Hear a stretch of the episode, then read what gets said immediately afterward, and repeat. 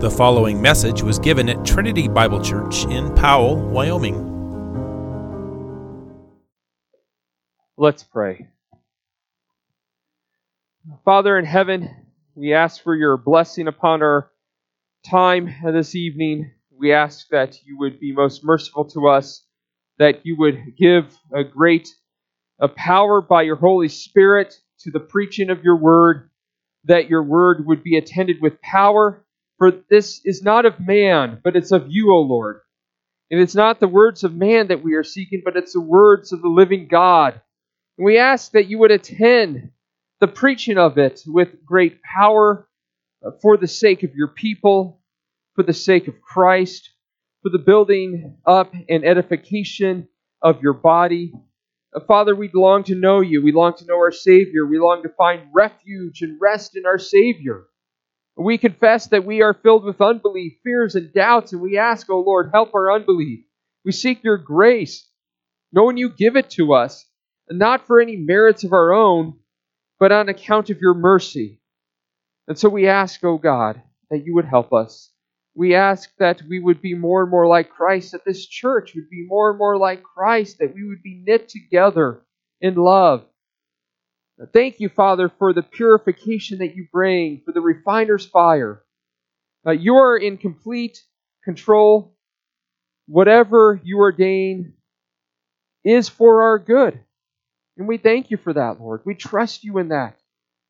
We ask you to help us to grow in the grace and knowledge of Christ and all holiness and love and purity and all the graces of the Spirit, Father. We ask that you would help us to grow, that you would work all things out for that end, and that Christ would be honored and glorified. We think of our uh, brothers really around this region. We prayed for Redeeming Grace Church in Cody and Sovereign Grace Bible Church in Worland. And uh, Father, we pray for uh, Bozeman Reformed Baptist Church, uh, where, where Brett Shaw is is pastoring as they are meeting now. They're having services. We pray that you would add to their numbers, Father, as, and that uh, you would have that there would be those coming to hear the gospel even for the first time, that they would believe and turn to Christ and be saved for the glory of Christ. We pray for Reformed Baptist Church of Helena in Helena, and we pray that you would be with those saints in that church there, and Pastor Matt Davis, that you would pour out your grace and you would give them great help and that you would give them endurance and strength. Uh, we pray for Fellowship Baptist Church in City, Montana. I'm thankful for a good, solid man who has contacted me and is interested in that church. And Father, we pray uh, for your wisdom in that, that you would bring about a pastor for that, that church, a sheep without a shepherd, a herding flock, Father, that you would bring them uh, a pastor after your own heart who loves you, loves your word, and can shepherd them well, though he will be sinful and flawed and will still need to grow. Yet, Father, we do pray for that man if you're choosing, at the time of your choosing, that you would give him grace and give that congregation grace and bring them a pastor, Father. Be with us now. Help us by your Spirit, God. Bless us, we pray. In Christ's name, amen. I want to start off by talking about insurance company logos, slogans. What on earth do insurance company slogans have to do with Ruth? Well, I hope you'll see in just a moment. At least I hope so. You could think of Allstate. You're in good hands with Allstate. Uh, we can think of the slogan, like a good neighbor, State Farm is there. Or American Family Insurance. Life's better when you're protected under our roof. Or nationwide is on your side. And then there's far, their farmers' uh, slogan: "We are farmers." Bump, bump, bump, bump, bump, bump, bump. I hope this doesn't go online. And then probably the same marketing company uh, as Farmers came up with Liberty Mutual slogan: "Liberty, liberty, liberty, liberty." Why am I doing this? Well, guess who is number one in industry? Well, it's not Farmers or Liberty. Uh, number one is State Farm, which is tied with a company that's particularly for military. Then coming in second is Allstate, Are you in good hands? And then nationwide uh, is coming in third. Now, there's probably a number of factors as to why this is, but does it strike you that the top insurance companies have slogans or taglines talking about taking care of you versus those that just repeat their company name? Whereas uh, other uh, companies are trying to uh, uh, trying to just repeat their name, some companies are trying to assure you that you will find protection, safety, and care, and those just happen to be the top companies. And this is especially in times of crisis when you need someone to care for you most, like when your house burns down or when your car gets totaled. There's a sense of we want to go to those companies that we have that we have confidence are going to take care of us in our times of crisis. And what does this have to do with Ruth? I don't know. I just decided to throw that in there to keep you awake. No, it does actually have something to do with Ruth, and it's this. it's not about getting a message across or, or about insurance companies, but how what this has to do is with Ruth is that we're going to be drawn towards that which we believe is going to take care of us. The book of Ruth started with Naomi going to Moab to be cared for. And this was not moving from one location to a, another for a job or to change the scenery like we do in America, which is fine. Rather, this was leaving the specific land of promise and the God of Israel. When they left the land of Israel to Moab, they were leaving the God of Israel because the land was tied to one's gods. When you left one place to go uh, to another, you were coming under the care of those gods. And God specifically called his people to dwell in the land, to trust him by dwelling in the land. Psalm 37 says, Dwell in the land, trust in the Lord and do good. So Naomi's family left God because they believed they would be better cared for by the gods of Moab, by this pagan and ungodly world. However, that only resulted in death, emptiness, and bitterness. But now we see the opposite with Ruth, the Moabite. Ruth also left her family, her land, and her gods. But it was to come to the land of Israel, to come to the God of Israel, to, as Ruth 2.12 says, to come to take refuge under the wings of the one true God. And we see that Ruth's experience was, was the exact opposite of Naomi's. Naomi was left empty. We see Ruth being filled up, coming back more than full we see that she received the loving kindness, care, and protection of the Lord by coming under his wings. But that care, love, and protection is expressed through the Redeemer that the Lord has provided. That Redeemer is Boaz. But Boaz, being a Redeemer, is a type of Christ who points us to Christ so in this chapter, we see what happens when someone comes under the wings, under the shelter of their Redeemer. And we see three benefits. We see first, providential care. We see second, protective care. And we see third, provisional care. And all of these, you can say, come under the umbrella of personal care. That the Lord personally cares for us. He takes notice of us. He sees us and he sheds his love on us. So, first, providential care. We see that God sovereignly and providentially brings us under the care of our Redeemer.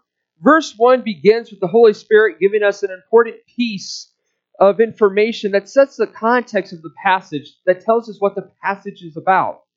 Verse 1 says Now Naomi had a relative of her husband's, a worthy man of the clan of Elimelech, whose name was Boaz. So the narrator lets us know what this passage is about and lets us know that Naomi has a relative of her husband. He's called a relative, which would be part of their clan. Now, family relationships in ancient Near Eastern Israel is different than our family relationships uh, here today. Today, typically, a family consists of an immediate family where you have two generations living under one, one roof for a time, and then that second generation leaves, and you have a husband and wife becoming empty nesters. Israelite families, however, were associated with a greater ancestral unit. First, consisting of their tribe, and there are 12 tribes in Israel. And then within that tribe, there's subunits or sub tribes. These were called clans. A clan consisted of an extended family descended from one common ancestor. And this was the most important family unit in Israel. Clans enjoyed the inalienable right of specific portions of land. Each clan had a family head, a, a patriarch over the entire clan, multiple family units, and the family head had authority over his relatives and his servants. Servants were included as part of the household. Boaz was the head of this of his clan.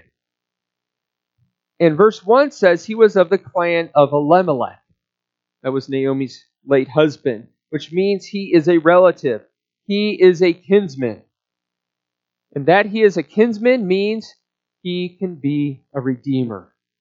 A kinsman redeemer would be the one to buy back his relatives if they fell into debt they couldn't pay or they had to sell themselves into slavery. Or if a relative died, he would marry the widow and provide children, which was very important in ancient Near Eastern Israel to keep that line going. So, what the Holy Spirit is telling us going into this story is that Boaz is a kinsman redeemer for Naomi. The focus of the story is on Boaz as the redeemer. So, the story begins in verse 2 with Ruth asking Naomi if she can go glean in the fields. How are widows to provide for themselves during this time? Well, it wasn't that they could just go out and get a job.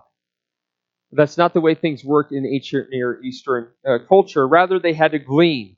Gleaning is basically picking up the leftovers of the harvesters. Gleaning was allowed under the Old Covenant. Leviticus 19:9 and 10 says, "When you reap the harvest of your land, you shall not reap your field right up to its edge, neither shall you gather the gleanings after your harvest. And you shall not strip your vineyard bare, neither shall you gather the fallen grapes of your vineyard. You shall leave them for the poor and for the sojourner, i.e., the Gentile. I am the Lord your God. And so this is what Ruth wanted to do since they were poor widows. It's interesting that Naomi didn't come up with this idea, but rather Ruth did. It's as if Ruth knew that God's law better, or at least believed that God would provide for them, trusting in the Lord. In any case, Ruth says in verse 2 that she is going to go to the field in whose sight she finds favor. In other words, whomever would let her do it, whoever would grant her permission to glean in the field, that's where she would go. So she didn't have a particular field in mind. She didn't have a particular plan in mind. It's like going out turkey hunting where well i know this particular area i'm just to you know i'm just to go knock on doors and see if this person lets me on their property but that's kind of what this is like and so she sets out not knowing exactly which field she would end up in but verse 3 says that she just happened just happened to come into boaz's field so the narrator the holy spirit starts out by saying there's an important figure you need to know Boaz, their kinsman redeemer. And then verse 3 says, Oh, she just happened to come into that field.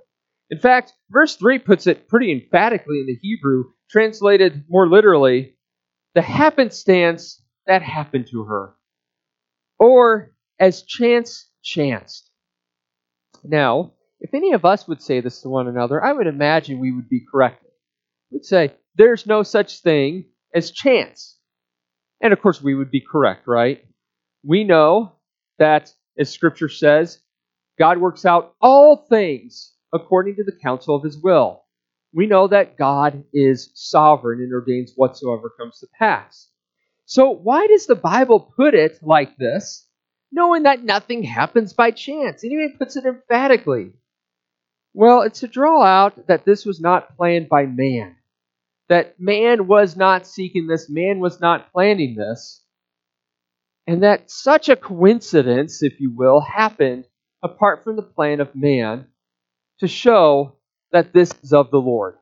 And we, we do this all the time, right? Something very odd happens where we didn't plan it, where the chances of it happening were slim, and yet things just so happen to come together where God met an exact need that we had at the moment, or uh, we had somebody there uh, right at the moment when we needed them. And from our perspective, we say it's chance just because we did not plan it, and the chances of that happening are so low. But we know when we see stuff like that that that's the hand of God. And that's what this is that's what's being brought out here. Kind of similar to what we saw in Esther.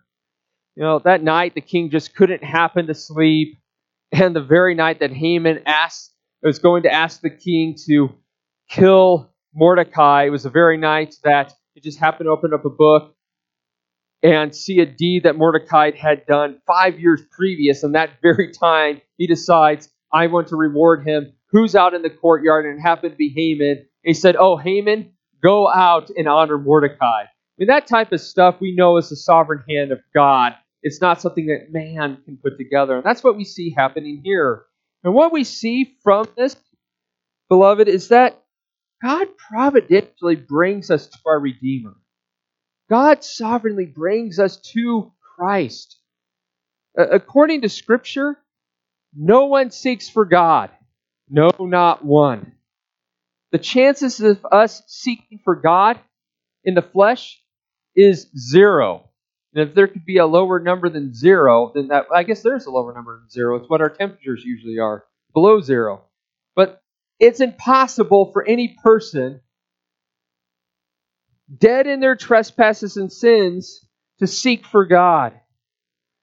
But God, being rich in mercy because of the great love with which He loved us, made us alive together with Christ. And He caused our hearts to seek Him. And then He also providentially worked things out where we heard the gospel whether it was a friend who came and told us the gospel, told us about Christ, who evangelized us, whether we happened to come into a church uh, one day or just directed into a church that preached the gospel. I still think of what happened with Spurgeon, how he got converted. He was walking uh, to church in a snowstorm, and he couldn't make it to the particular church that he was going to, so he happened into uh, another church and the preacher that day wasn't there. He couldn't make it in, and so some weak person stood up and, and tried to, to preach a sermon, tried to get something together, and he did not do a good job. But he quoted Isaiah where it said, Look to me, all the ends of the earth, and be saved. And Spurgeon got converted on that, where he said, All I had to do is look. I've been trying to work. And that's all it was, is look to Christ. And God's the one who is working to bring him to his Redeemer, working through the means to bring us to Christ, even growing up in a Christian home where you hear the gospel and you come to faith, and there's nothing striking about that. That is God's providential care for you. That is God orchestrating things to bring you to your Redeemer. Just as Ruth was brought to her Redeemer, so God brings us to Christ. Another providential uh, circumstance is that Boaz just happens to come to check on his field that day, uh, which brings us to the second benefit of coming under the wings of your Redeemer, and that is protective care. Look at verse 4. And behold, Boaz came from Bethlehem, and he said to the reapers, The Lord be with you. And they answered, The Lord bless you. So this starts out by saying, Behold, which means pay attention to this. Pay attention now to this man. This man is the, is the central person of this narrative. The Holy Spirit is once again drawing our attention to, Bo, to Boaz as a kinsman redeemer, as a type of Christ. And we see here that he is a gracious and good man. He goes out to check on his workers and pronounces blessing upon them. Sometimes when the boss comes in, we think, oh no. And he comes in and scolds and says, You're doing all these things wrong. But this is not Boaz. He comes and he blesses his workers. He wants to see what is best for them. He wants, he cares about their welfare. And we see the feeling is mutual where they respond with a blessing in return. And then Boaz notices Ruth. He probably notices her because he's never seen her before. Uh, perhaps her different ethnicity stands out, and that she is alone. And so he doesn't ask his foreman, Who is she? but to whom does she belong? Why is she alone? The foreman tells Boaz about Ruth. His answer seems to indicate that she's been the talk of the town. Yeah, this that Moabite who came with Naomi, who left her people to come to Israel. She had requested permission to glean, and the foreman, the foreman gave it to her. And Boaz reveals his kindness and goodness as a righteous man to her.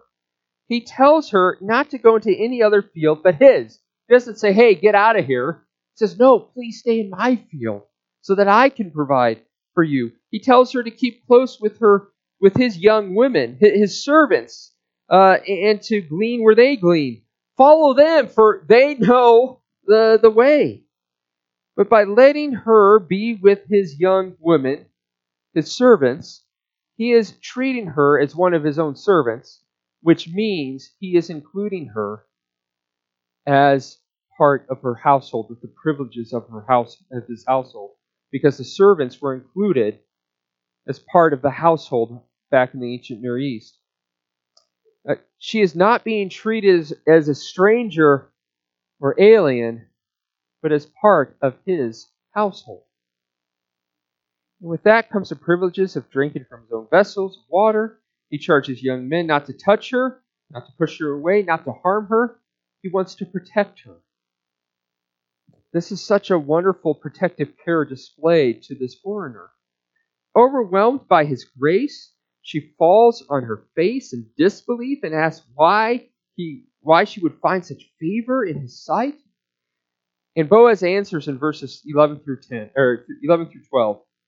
All that you have done for your mother-in-law since the death of your husband has been fully told to me and how you left your father and mother and your native land and came to a people that you did not know before. The Lord repay you with uh, for what you have done, and a full reward be given you by the Lord, the God of Israel, under whose wings you have come to take refuge. So Boaz mentions what Ruth has done for Naomi namely that she left her father and mother and native land to a people she did not know. This is leaving her old life completely behind. She left her old life, she left her people, her land, her gods. But what is the reason she has done this? Well, it's not like Naomi, who was looking for a better life apart from the Lord. And she left to go to Moab. Ruth had no promise of that especially being a foreigner. She can be an outcast, coming to, to Israel, coming to a place she did not know. But the reason she did is because, as the end of verse 12 says, it was to come under the wings of the Lord, to find refuge in Him, because she trusted in the Lord. And so she wanted to come to the land where the Lord reigned. And the evidence of this faith is seen in her leaving her people, her land, her gods, and caring for Naomi. And Boaz prays that she is rewarded for such acts. Now, one of the things we need to keep in mind when it comes to rewards for our good works, it's according to God's grace. God gives us the faith and repentance, which as a result produces fruit in our life, fruit of good works. Good works necessarily necessarily flow from faith. And then the Lord in his kindness rewards us for the fruit that he produced in our life. Uh, Jesus speaks of this in Matthew 6, where he says, Your Father who sees what is done in secret will reward you. And Hebrews says, For God is not unjust so as to overlook your work and the love that you have shown for his name in serving the saints. And so we see that here with Ruth. Her kind Redeemer has taken notice of her good deeds, which flow from this heart of faith and so he commends her for this and blesses her for this. You know, sometimes, uh, beloved, it seems to us that God doesn't take notice of us, that he's just out to punish us with these difficult circumstances happen in our life, or when things just don't seem to be going well, or God's face seems to be hidden from us with the difficulties and trials that we face. But we need to keep in mind that God does take notice of us. And even though we don't understand how God's sovereignty and human responsibility work, we know it's all grace, yet God does take notice of the, the good works we show in love towards Him, even though they were produced but first caused by Him. But in His grace, He commends us and He rewards us for these things. Now, we don't know what these rewards are. Uh, there's some rewards here on earth, but there's going to be rewards in heaven. We don't know what those are, but Jesus indicates that. Store up for yourself treasures in your Father who sees what is done in secret, he will reward you. And so we do see a, we have a gracious and kind Redeemer who does take notice of us. And this brought great comfort to Ruth, as we see in verse 13 meaning probably she was experiencing the opposite when she says, You have greatly comforted your servant. Our Redeemer comforts us with his kindness. And then what Boaz does next is an even greater grace, which brings us to the third benefit of coming under the wings of our Redeemer, and that is his provisional care. Verse 14 And at mealtime Boaz said to her, Come here and eat some bread and dip your morsel in the wine. So she sat beside the reapers, and he passed to her roasted grain, and she ate until she was satisfied, and she had some left over. So Boaz invites Ruth to his very table for a meal. This is very significant in the ancient Near East. Coming to a table for a meal was the top way to show your welcome and acceptance and fellowship with somebody.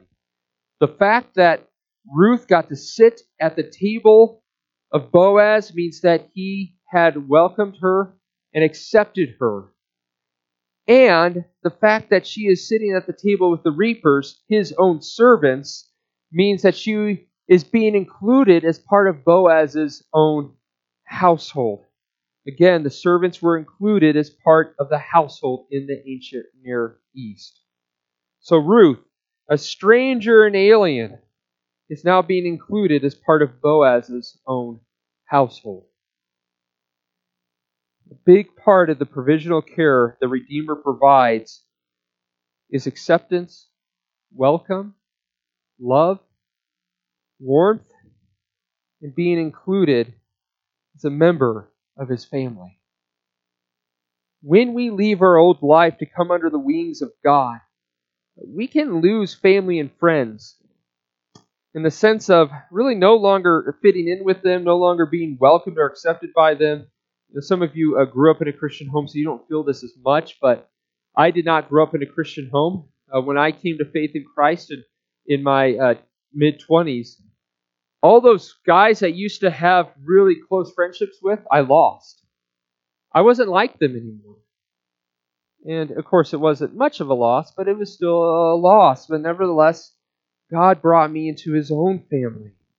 Uh, like Ruth, who was a stranger and alien, but brought into the household of the Redeemer, the apostle Paul says in Ephesians 2:19 of us, "So then, you are no longer strangers and aliens, but are fellow citizens with the saints and members of the household of God."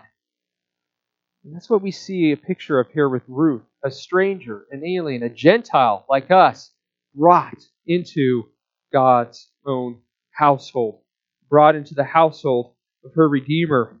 And this, by the way, is what's being pictured in the Lord's Supper. Now, we take the Lord's Supper every week, but don't forget, it's really what we see going on here with Ruth. It's this welcome. God saying, You are welcomed by me. You are mine.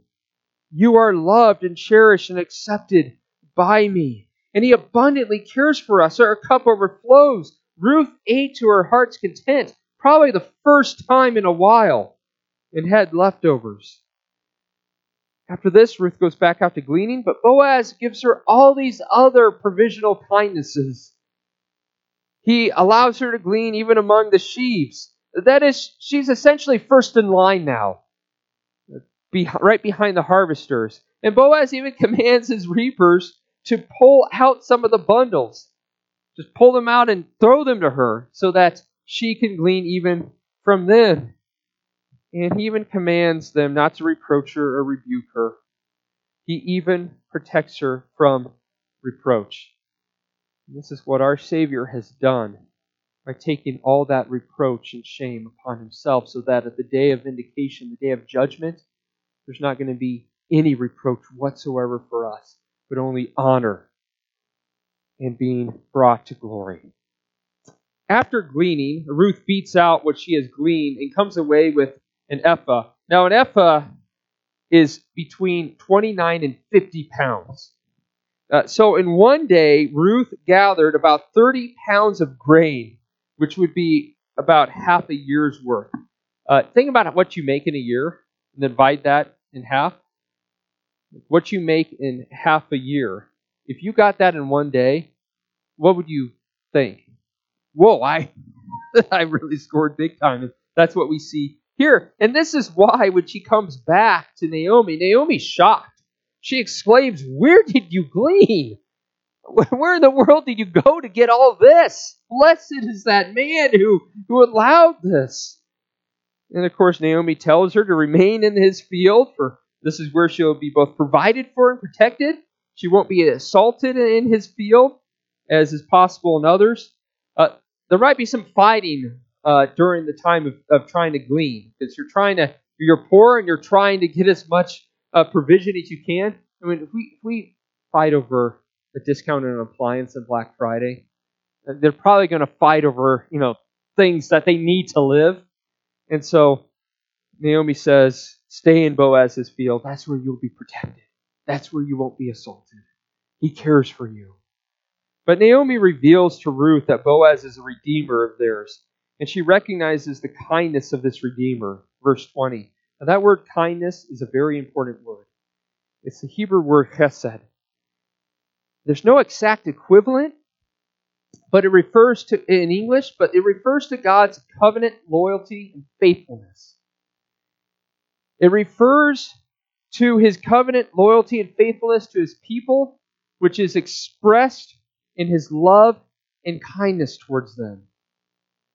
God has made covenant promises to his people out of the kindness of his heart, the kind intention of his will to love them, care for them, to do them good.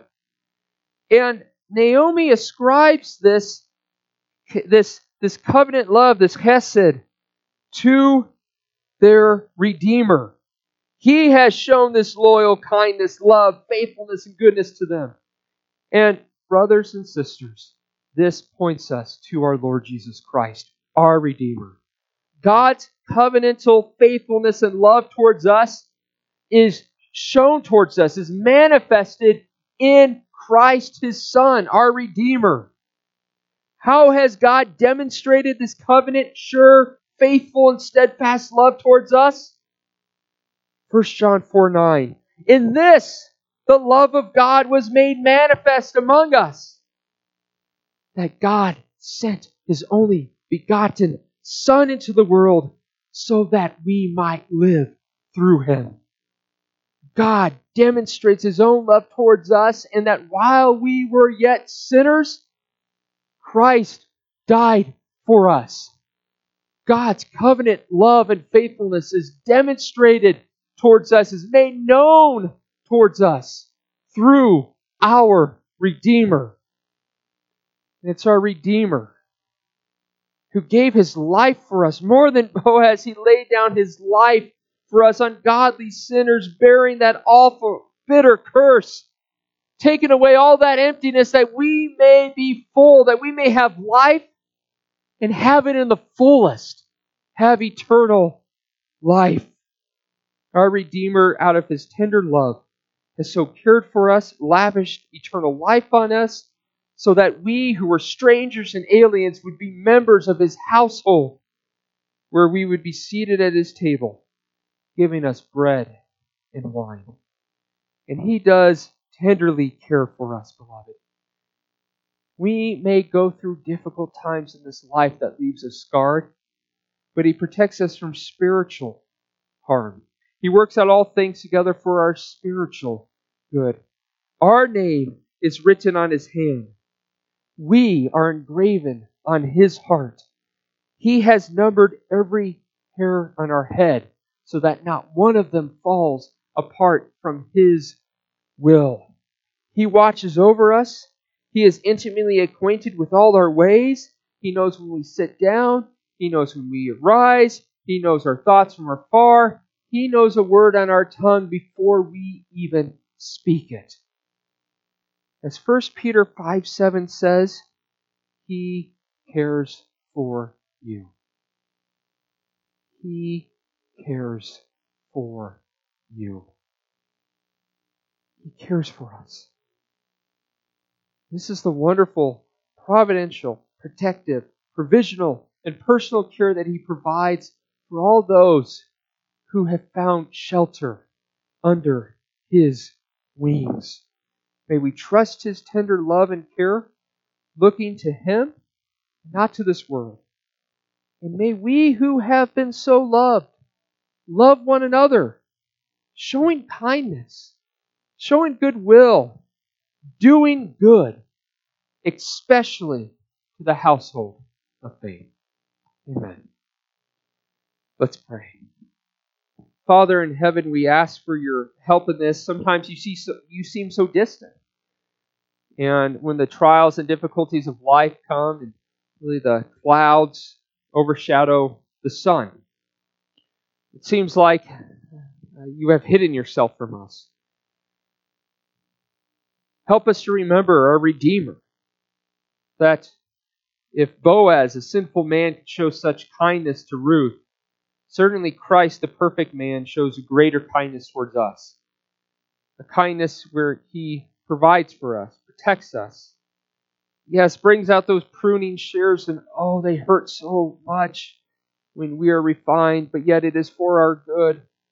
You love us, you care for us, you're strengthening us spiritually you are able to sympathize with us. You will carry us home to be with you. We will dine with you forever. Thank you for such warmth, love, acceptance, and assurance. Help us to believe these things and to look to Christ, our great Redeemer. We ask this in Christ's name. Amen. You have been listening to a message from Trinity Bible Church in Powell, Wyoming. To receive more information about Trinity Bible Church or to support the ministry, go to tbcwyoming.com. That is tbcwyoming.com.